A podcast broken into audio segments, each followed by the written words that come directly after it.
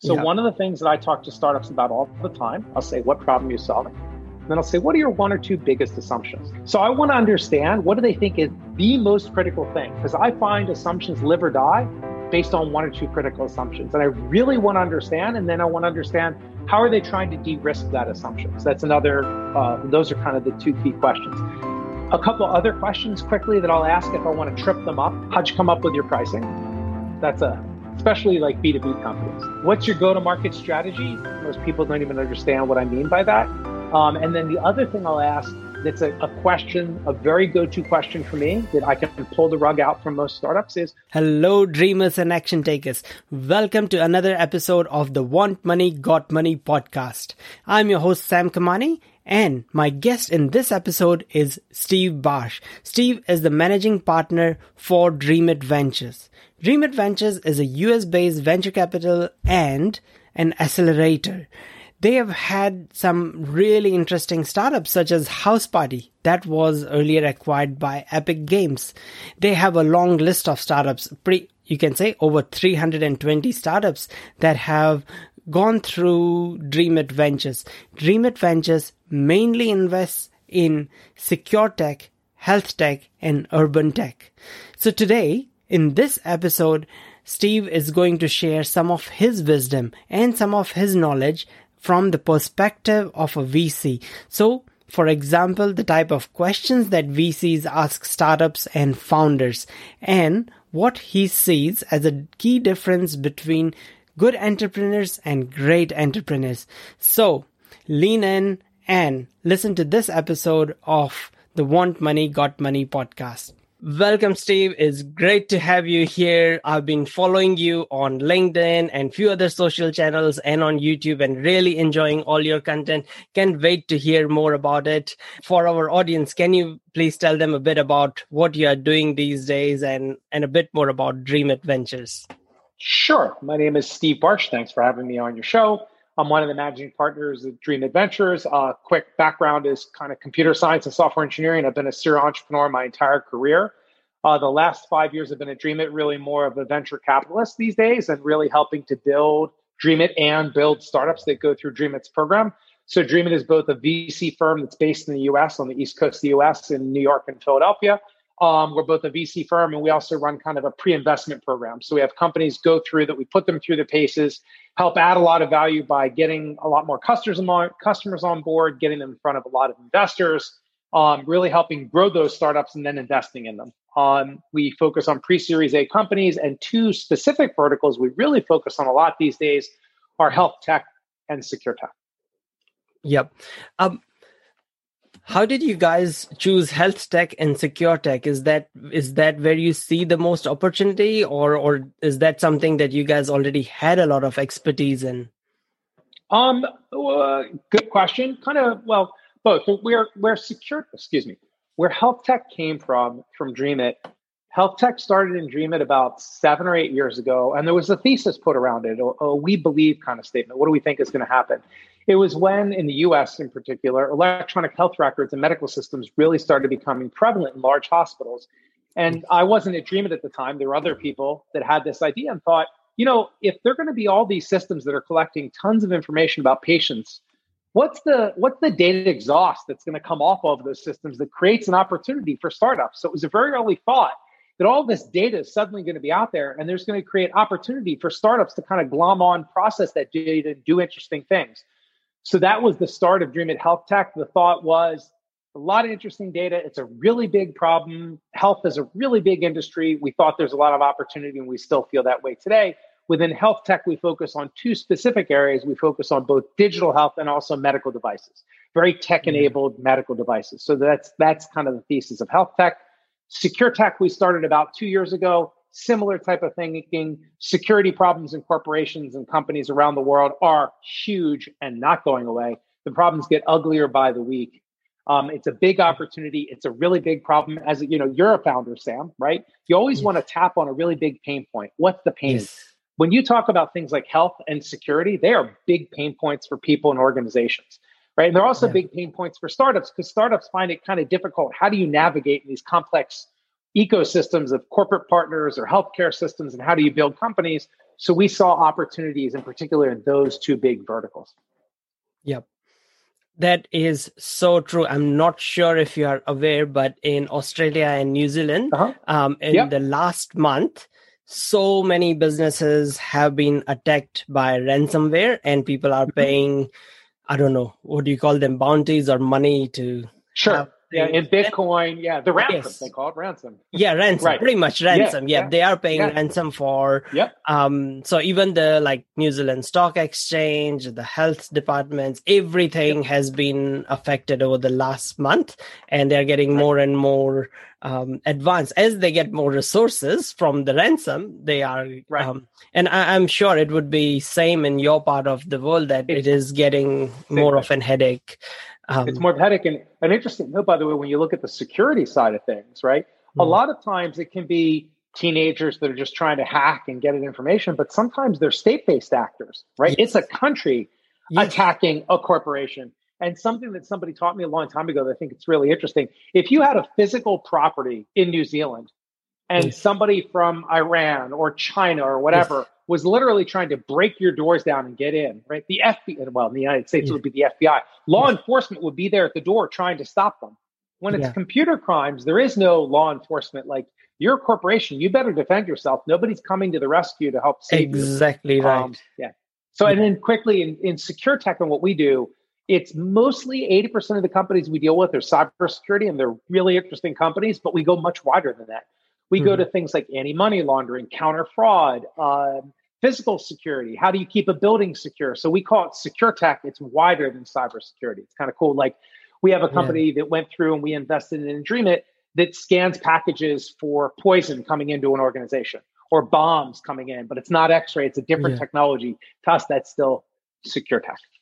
Yep makes sense you also mm-hmm. mentioned about something like an um, incubator so how mm-hmm. does that work is it a bit like you know Techstars or 500 startups or Y Combinator or something like that? It's, it's, it's a little bit, it's different. Look, we started in that world. dream it started 10 years ago, you know, and, you know, we'll give you $25,000 for 6% of your company and then yes. $50,000 for 7%. We used to do all of that. We stopped doing it a couple of yes. years ago for several reasons. One of them was we, we wanted to move to a little bit later stage companies. So all the companies that come into Dream It are pre-series A. You know, I'd say maybe half of them bootstrap their way to where they are. Yes. Another half have already raised their friends and family or maybe a small seed round. But we moved a little bit later because it was a little more interesting. Like to get into mm-hmm. Dream It today, 90% of the time, you have to have a product. You have to have yeah. product ready, not just an MVP, but like product and maybe a little bit of sales, early trials, that type of thing. But you're just getting yes. ready to kind of launch the product and, and make revenue. And really, if we offered companies $120,000 for 7% of their company, no smart entrepreneur would take that deal. That no means way. their pre money valuation is around $2 million. That's a horrible deal. Yeah. So we stopped. So we still do the early stage, work with the companies, work very intensely with them, but we changed our offer structure dramatically, really dramatically, because it, it's a little bit of an IQ test. The dream, somebody who would take that offer, like probably isn't going to be a Dreamit company because it's it's a really poor valuation. So we still, in a sense, you could think of it a little bit like an accelerator that we really accelerate the growth of companies. But also, what we do is we work with them before we make the investment. So we get investment rights. A company comes in, we go, they go through Dreamit. We really beat the crap out of them and their decks, and we pressure test. And you said you watch yes. us on YouTube, you watch the Dreamit Dose, all that yes. Dreamit Dose type thinking. We love to give away to entrepreneurs and startups around the world to help everybody it's a lot of that same type of thinking where we pound on these models and we pound on the entrepreneurs to make the company stronger and better. So we do do that. We get them in front of a lot of investors, a lot of uh, customers. So we do that before we invest, right? So we want to prove the value, show what we're doing. They get to know us. We get to know them. We invest later on. We don't invest up front anymore. So it's it's yeah. has some of the seems a little bit like an accelerator, but we almost call it a little bit more like a pre-investment program. Yep. Um, do founders have to pay for this program? So they don't pay in cash. We get a little bit of equity in the company when they go yes. through because Dreamit's a heavy lift, right? If you go through yeah. Dreamit Health Tech, the Dreamit Health Tech team, you were saying, by the way, one of your questions earlier on, Sam, was, you know, did you do that? Did you do what you do in health tech because you you were experienced in that? The health tech team is three people that are very experienced in building health tech companies. The managing director has built five health tech companies himself and exited four out of the five with successful exits.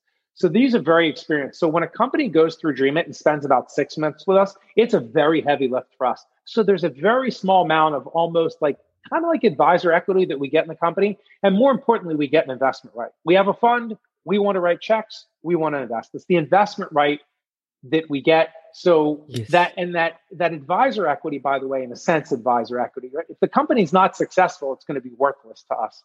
But at the end of it, so we're very aligned with entrepreneurs. And at the end of the day, we want the investment right because we want to write basically half million dollar checks into every one of these companies that's going through Dreamit. Once they get through the program, they know more, more about us. We know more about them. We've added tons of value. Yep would love to know a bit more about what type of cohorts do you get is it a bit like y combinator where you know over half of the entrepreneurs are overseas based and who would these days they don't stay in us they go back to their home countries to continue right or is it all right. just us based so the the vast majority of companies that go through Dreamit these days are both U.S. and Israeli companies, actually. So we can oh. take a oh. U.S. corporate entity and an Israeli corporate entity. Um, it's a little trickier for us to work with European companies or Asian companies. It's a little harder because the corporate structures, unless they have a parent entity in the United States, that's what we're looking for. YC, I, I don't know if they still have that complete restriction. They used to up to a year ago. You had to have a parent company in the United States that they could kind of attach to. There's tax and legal reasons. They just do the Delaware C. That's what I was aware. Right, exactly. Yeah, exactly. Yeah. We're exactly the same thing. Create a Delaware C corp. We're good yes. to go. It's just that the Delaware, the U.S. Delaware C corporation structure needs to be the parent, not the child. Yes. It needs to be the right. So we're exactly the same ways as YC from that regard. Um, what was the other part of your question? I forget. So, oh, oh, where are they from? Yeah. So, so actually, if they're a Delaware C corp, they can be for anywhere in the world. Um. We don't do as much cohorts anymore, though. So dream it a little bit now, especially during the pandemic and everyone's remote. And we were doing this before anyway. We do kind of hybrid location. We don't feel like, well, you should move to Silicon Valley so we can get together for dinner once a week and then you're going to work remotely anyway. yes. um, most of our companies, um, even when we're not in the pandemic, we work with them for face to face for certain periods. Like we do mm-hmm. two weeks of customer sprints. We do that face to face where they meet with customers. We do two weeks of investor sprints where they're face to face with investors that are in our network. Besides that, it's hybrid location. They're working usually wherever they're from in the world, whether that's somewhere else in the United States or somewhere else in the world. Makes sense. Makes sense. Um, can, can, I let me just sure, sure, sure. Go ahead. Go ahead. Just a little bit more. Yes. Um, you've been through a couple of startups, right? You yes. you're a, you're an experienced entrepreneur. We have a lot of entrepreneurs that go through Dream, which is such a pleasure for us to work with, that are on their second or third startup and they choose to partner with Dreamit to build their company. I'd say average age of a Dreamit entrepreneur is 30 of a founder, 30 years old. They're yep. not 18. They're not in the dorm. Look, we have entrepreneurs that go through Dreamit that like we have something at a bar and we realize they can't drink. They're old, not old enough. In the United States, you have to be 21 to drink alcohol, right? So they're not old enough to drink. We do have that. But I'd say the average age is 30 because they've built startups, so they're on to something. It's really deep. And my my important point is they're not moving to New York City for, from Auckland, New Zealand, or Christchurch, New Zealand, or Sydney, yes. Australia, or even the West Coast of the United States. If they're 30, they've got two kids at home at the age of 12, they're not moving yes. for three months. So yeah. we we made it this hybrid location so we could be wildly flexible, still add tremendous value to our companies, but not force them to relocate. Yep. This year, pretty much most of, I mean, people like you I've talked with, everyone mm-hmm. has made all their programs mm-hmm. like virtual. Earlier, I was yep. talking with someone who's um, they've started now Silicon Valley in your pocket as an accelerator or an incubator, pretty much yeah, same. Yeah. So they used to have physical. Yeah. Um, cohorts and all that and now it's mm-hmm. all pretty much it's it's the same thing all around the world well yeah you don't have a choice yeah yeah. Yeah so it it makes sense.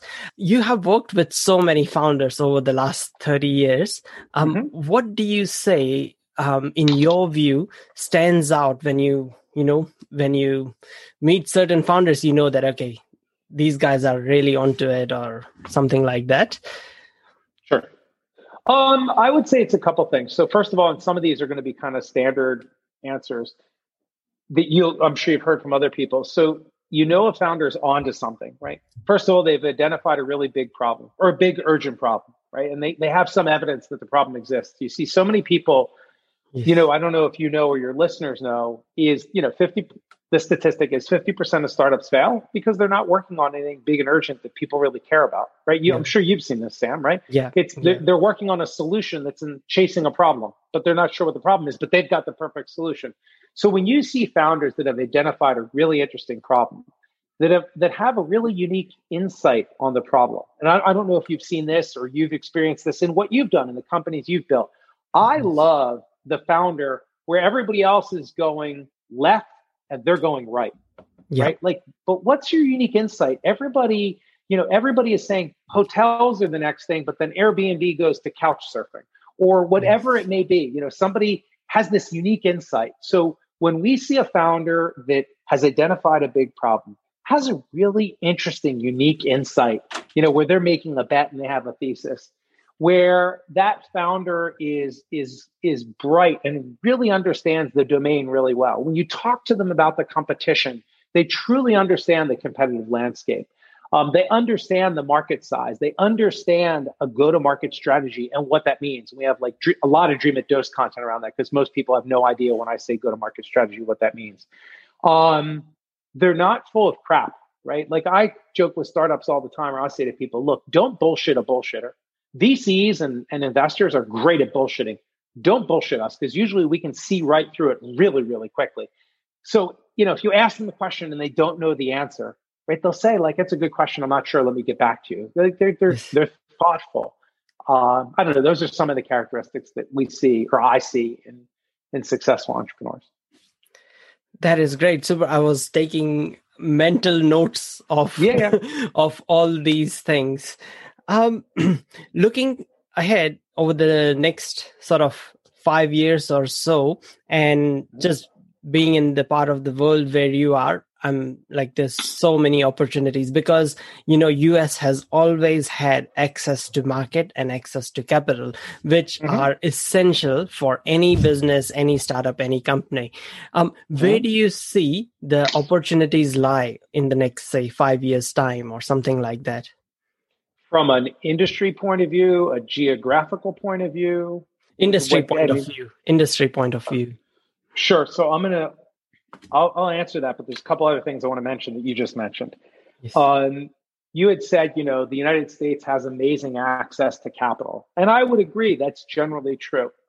But I want startups to know don't make excuses that you can't raise capital because well there's just not that many angels in christchurch new zealand or i'm in auckland and you know yes. or i'm in sydney again i'm just going to pick people yeah yeah you know, sure, sure or i'm in tasmania and yes. and in tasmania like how many how many vc firms are there in tasmania um because i'm a really be- big believer in meritocracy see yes. if i was running a startup in auckland and i had the cure for cancer i bet you i could get it funded Somehow, some way, I'm going to get that startup funded.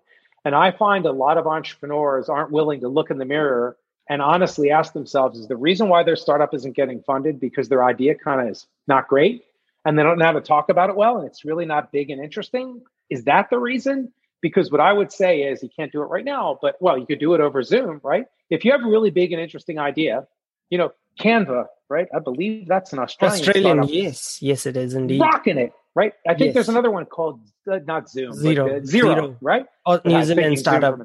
Yeah, Xero, right? Rocking yeah. the world, right? Well, yeah. well, they're in New Zealand. What are the chances? If you have something yeah. great, you can get it backed.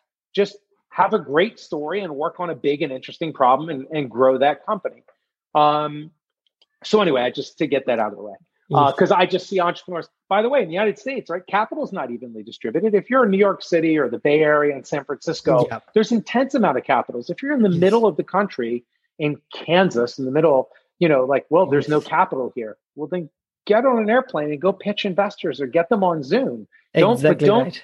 Yes. Don't, you know, stop buying your fancy latte coffees every single day. Give it up for a month, save a hundred and two hundred dollars and buy an airplane yeah. ticket and go pitch investors. And if you get your clock clean that they all say no, maybe it's not the capital that's the problem.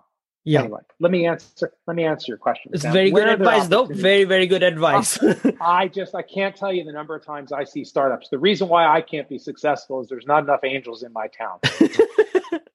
yeah, I'm not. I mean, there's some if you're biotech or pharma and you're very capitally intensive. Sure, does angel funding mm Help, absolutely. Here's what I find, Sam. You're an entrepreneur. When you know, when you see a problem as an entrepreneur, you know what you do? You figure it out. Exactly right? That's what we do as entrepreneurs. Yeah. You're like, you have an obstacle, you move it out of the way.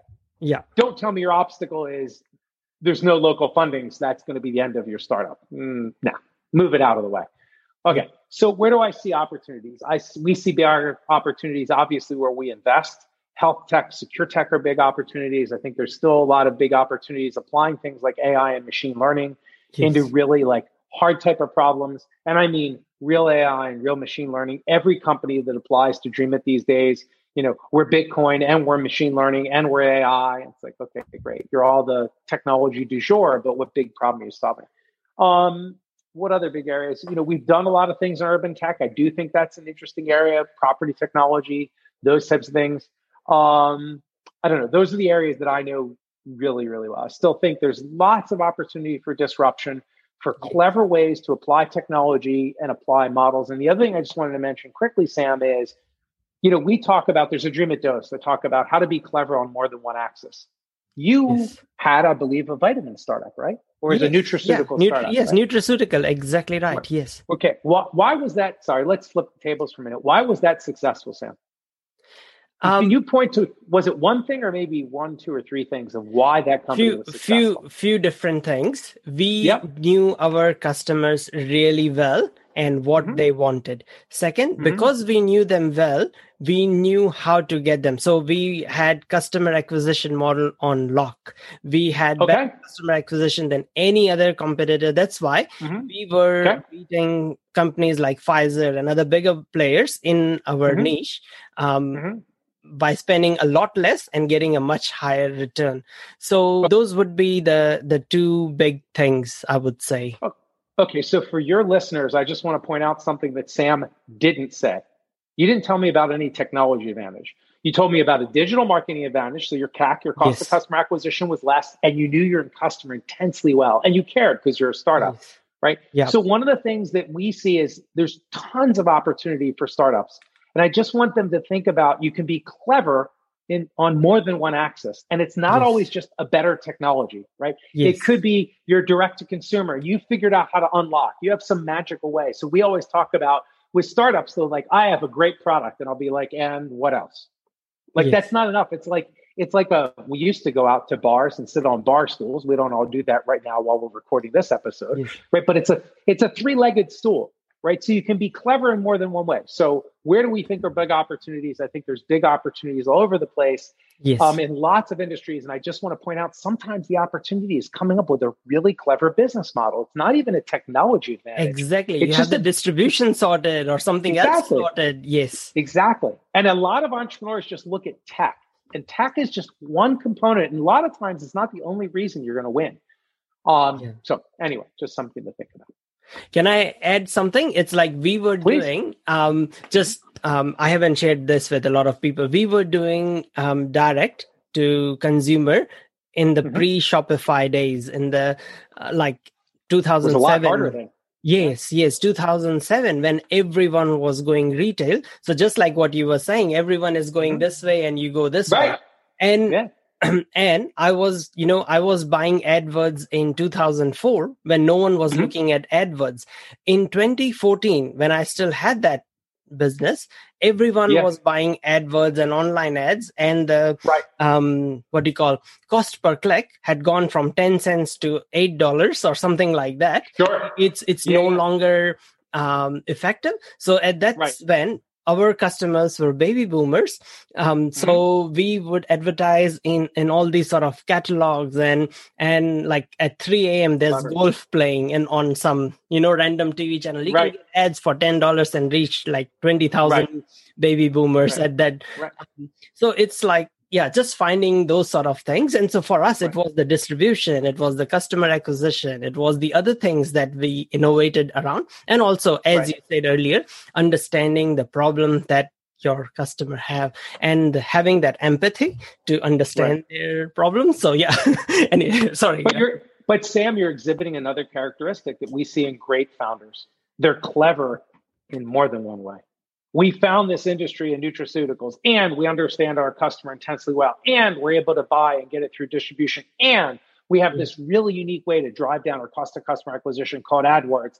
And then when AdWords started to not be as cost effective, you pivoted to the next thing, you pivoted. And we see, I'll see entrepreneurs, you, you meet them and they're like, oh my goodness, they're just, everything they do is clever, right? They, whenever they approach a problem, they always come up with a really kind of clever, unique approach to it. And you see that pattern and it's really interesting because just think any wall, any obstacle that's going to get thrown up in front of them, they're going to figure out a clever way to get around it, which is kind of cool that's only one way that i found that was by testing it.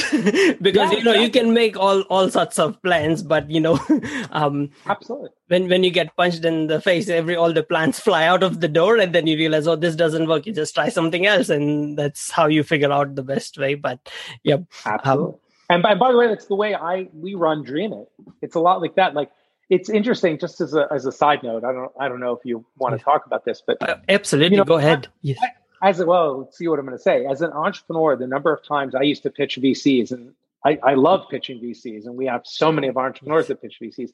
And the VC would say to me, you know, as I'm sure, I, I don't know if your company was bootstrapped or you, or you pitch VCs. It, way, that was bootstrapped. Perfect. And I was mm-hmm. going to say for everybody that's listening or watching, right, please try to bootstrap your company. Don't raise venture capital unless you have to. It's a horrible not a horrible venture capital is great for the right type of companies but every entrepreneur they think success is you know how much vc money can they raise? That's not success. Um, focus on revenue first and capital second if possible. But as a side note i'd meet with vcs all the time and they'd sit there and say to me well what makes you know sam what makes you unique? What makes you different? What's your defensibility? What's your moat? What's your intellectual property? You know how are you going to win? And i always wanted to hold up a mirror to those vcs and say how would you answer that question what makes you unique? What makes you different? How are you going to win? What's your moat? I just, I never mm. did because I figured it wasn't a good way to get a check. It wasn't a very popular thing. But it's one of the things we think about at Dream It all the time. I almost think of Dream It as a startup that helps startups.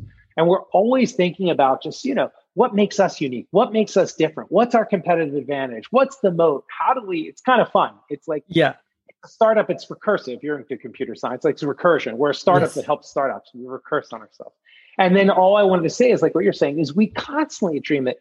We experiment, you know, we launch the Dream It Dose, then we launch Dream It Live. We don't like Dream It Live as much. We we tuck that away and we do new things with Dream It Dose. And we're always iterating and pivoting and ideating and testing, testing, testing, just like what you were saying. Oh, so many, so many questions as a VC. When you meet a founder, what is your sort of um, like two or three go-to questions that you like to ask them? Sure. Great question. So, well, there's some go-to questions, and there's some questions where I'm usually going to get them to. If I want to pull the paper, the rug out from under them and get them to trip, I'll, I'll give you both. Um, some of my go-to questions is, "What problem are you solving?" Right? Because I, I look at that. We just did a Dreamit Dose where I talked about this. With, let me just back up for a moment. If if God forbid somebody's in a horrible car accident and goes into the emergency hospital, emergency department in a hospital, right? the first yeah. thing the medical care worker does is puts their fingers on their pulse, right? Yes. And feels in the neck of it. And if there's no pulse and the body's cold, right? There's done. no point. Yeah, yeah. Don't need labs, don't need x-rays. They're done, right? That's you've yeah. triaged the patient. So the fastest way for me to triage a startup, I know 50% of startups are going to fail because they're not solving a big and urgent problem. So one of my go-to questions is, what problem are you solving? And what evidence do you have that it's a big and urgent problem? That's a big because I can triage. I can 50% of the time I know they're it's probably not going to be a great answer. And that also puts, it puts guardrails in my mind. Number one, that I, am like, what problem domain are we talking about? And if I don't believe they're solving a big and urgent problem, that's a that's a gating factor for me. That's a big question. Another big question I like to ask is, what are your two or three biggest assumptions? I, I find when you started your company, when you started your podcast, you probably had one or two critical assumptions that if you're wrong, you're dead. So I always like to ask startups what are one or two critical assumptions. And if you have a minute, I'll just explain what I mean by that. Have you ever, well, you're from, well, you live in New Zealand. Have yes. you ever gone climbing by chance? I mean, New Zealand's a big yes. Like, climbing. Yes. Okay. Yes. You ever go ever go rappelling? I'm not good on climbing. I'm not. I have up, done I, that in India and on the Himalayan mountain ranges. This is many many years ago. yeah. Okay, very very important. So let's say you were yes. you were rappelling in the Himalayan mountain range, um, and you're there. and You've got beautiful climbing shoes on. You've got your carabiner, your French yes. seat, your rope, beautiful helmet. Your yeah. outfits to die for. You look awesome. that that you're halfway down that cliff that you're rappelling. Let's say it's a 100 meter cliff. You're halfway yeah. down. I have a question. What's the bet? What do you think is the biggest one or two assumptions that that day is going to end well and you're not going to die? What's the most critical assumption you've made? What do you think it is? So, any ideas about my e- equipment and that? Yeah. yeah, and and and that my rope is strong enough to hold me and my yeah. carabiners and all those things well if yeah. the if the rope breaks i don't care how great your carabiner is and i don't care your helmet yeah. i don't care anything your rope breaks you're done so one of the things that i talk to startups about all the time i'll say what problem you're solving then i'll say what are your one or two biggest assumptions i'll say what do you mean about that i'll say what's your rope break issue and i find a lot of times entrepreneurs think huh have to think about that. Oh, what are my one or two biggest assumptions? So I want to understand what do they think is the most critical thing? Because I find assumptions live or die based on one or two critical assumptions. And I really want to understand. And then I want to understand how are they trying to de-risk that assumption? So that's another, uh, those are kind of the two key questions. A couple other questions quickly that I'll ask if I want to trip them up that I find most startups do very poorly on. And we spend a lot of time with Dreamit startups. We focus on this. And most of them come in and don't have great answers for this, but we can help them. How'd you come up with your pricing? That's a, especially like B2B companies. I, yes. The answer starts with, well, I don't know. We just thought we'd try, right? How did you come up with your pricing? What's your go to market strategy? Most people don't even understand what I mean by that. Um, and then the other thing I'll ask that's a, a question, a very go to question for me that I can pull the rug out from most startups is what's your vision for your startup? And they'll say, well, my vision is, um, my, they'll say vision, vision. Uh, my exit strategy is that Facebook or Google is going to acquire me. I, I, I didn't ask you your exit strategy. I asked you your vision. Like, what's the world going to look like for three to five years because you're in it? Because I want to understand, like, what are they building towards? What's this big, mm. huge, awesome thing that they want to build? And so many founders get confused when I say, What's your vision?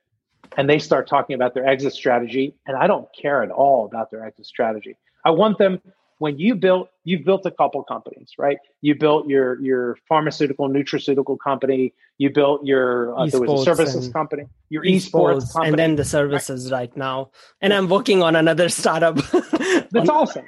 yeah. And yeah well yeah so and what i would say is if you build a great startup and you dominate a market and you own it and everything's working really well you know what? The right exit's going to come along but don't talk to me at the start of your journey what your exit is I want you, if I say, what's your exit opportunity? I want an entrepreneur to say, you know what? I really don't know. And I, right now, I don't care. I want to hmm. dominate and monopolize an industry and suck all the air out of the room. And if I do that, you know what? Maybe I'll go public. Maybe I'll get acquired. Maybe I'll acquire other people. I don't know what's going to happen. I just know if I hmm. own the industry, something good will happen. Yeah. Those are and and I solved the problem for my user. and I solved right. Yes, thank yes. you. And I solved the problem in a really intense way. And then, oh, by the way, once I solved that, I discovered new problems and I, you know, grew the company yes. and grew, which is what we see with really great Dreamit companies. Because great CEOs and founders like that, they just can't stop, right? They're like, well, they yeah. solve one problem, but then they see new problems to go solve for their customers, and the company continues to grow, which is a lot of fun. Yep, that is so true. So, look, this has been super enlightening, and yeah. Um, before we go, I have just three quick questions. What is the sure. book you are reading right now? What is the book I'm or, reading right now? or now? you read last?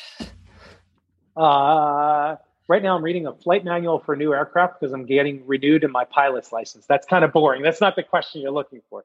Um, what's the? I don't know. I'd have to. no, that's great. That's great because yeah, it gives me yeah. an insight into yeah, into and listeners an insight into your into your life. And is there a podcast that you follow or that you recommend? Um, a podcast. Yeah, I'll tell you. There's a, a podcast and a video, and I do some collaborations with him, and that would be. There's a company called Slidebean They're based in Costa yes. Rica, actually, of all places. And Caya is the founder of Slidebean, and I love what he puts out. It's yes. really, really great content. He has some really interesting startup forensics now that he's doing. Also, I know he's a yeah. He he's, I've he's been terrific. a part of his Discord channel for quite some time yeah. now, nearly here and he posts on discord like in his slide yep. bean channel and i've looked at Slidebean just to make slides and stuff and and he has some really good content so yes he has um, terrific content Yeah, I saw I saw um, Caya's posts and stuff. Probably that's how I might have um, found you. um, right. No, we do some collaborations. Yeah, he's yeah. we have him on our channel. We're on his channel. We do stuff back and forth. It's a very he he's a Slidebean's a Dreamit company actually. So he went through Dreamit a long time ago. A couple with a couple different companies. That's how we originally know each other from a long time ago. But he's a great guy. And then just random stuff I bump into. But uh, that would be I my was, shout out. And if you had unlimited time, resources, and money, what would you work on?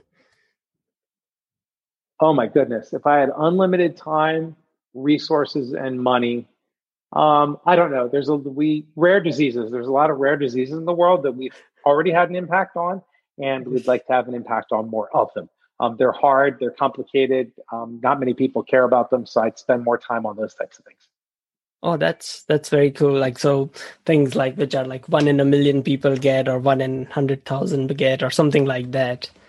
It's yeah, and the funny thing is, there's there's like I forget eight or nine thousand rare diseases. They're actually wow. not that rare, but they're not that rare. Like one in fifteen people, or I forget, one in twenty people has a rare disease, but it's a massive long tail, right? There's yeah. eight thousand rare diseases, so each one has you know 100,000 people with the disease, and people tend not to care about them as much because it's not things like cancer, right? So they kind of fall by the wayside. So it's really interesting to come up with interesting solutions and technology for those types of situations. So that's yeah, where we that's, that's more time. Very, very cool. yeah, yeah, every time I talk with someone like you, it you guys make me think about all sorts of new things, and I get to learn new things. So that's great. Um, finally, do you have mm-hmm. uh, ask? Um, like, yeah, are you looking I'm, for anything? Yeah, we're always looking for great startups. That would be my yeah. ask. If you're a great startup, if you want to have office hours with us, just go to dreamit.com slash office hours. I think it's office dash hours. If you want to talk to us, if you know a great secure tech or health tech startup, reach out to us. That that's the number one thing, right? We're always it's it's really hard to get into Dreamit. Our bar is really high, but um, even you know even if you don't make it in, people learn from the process. They're like, it was so great to talk to you guys because I learned so much. And then for people who don't get in, that's why we keep doing Dreamit doses. Like the same thing we talk with our startups about all the time. We record in those really fast, like five minute Dreamit doses, so everyone can get at the content. So that would be that's my great. Thank you so much, Steve. It was great to have you here, and thank you Thanks for sharing all your knowledge and all your wisdom. Mm-hmm. My pleasure. Thanks, Sam. Thank you so much for listening to this episode of Want Money, Got Money with Sam Kamani. Hope you enjoyed the show and got some valuable insights that would help you in your startup or your business. If you haven't already, please subscribe and rate this show on your favorite platform. It would be extremely helpful, and I just cannot tell you how much I would appreciate that.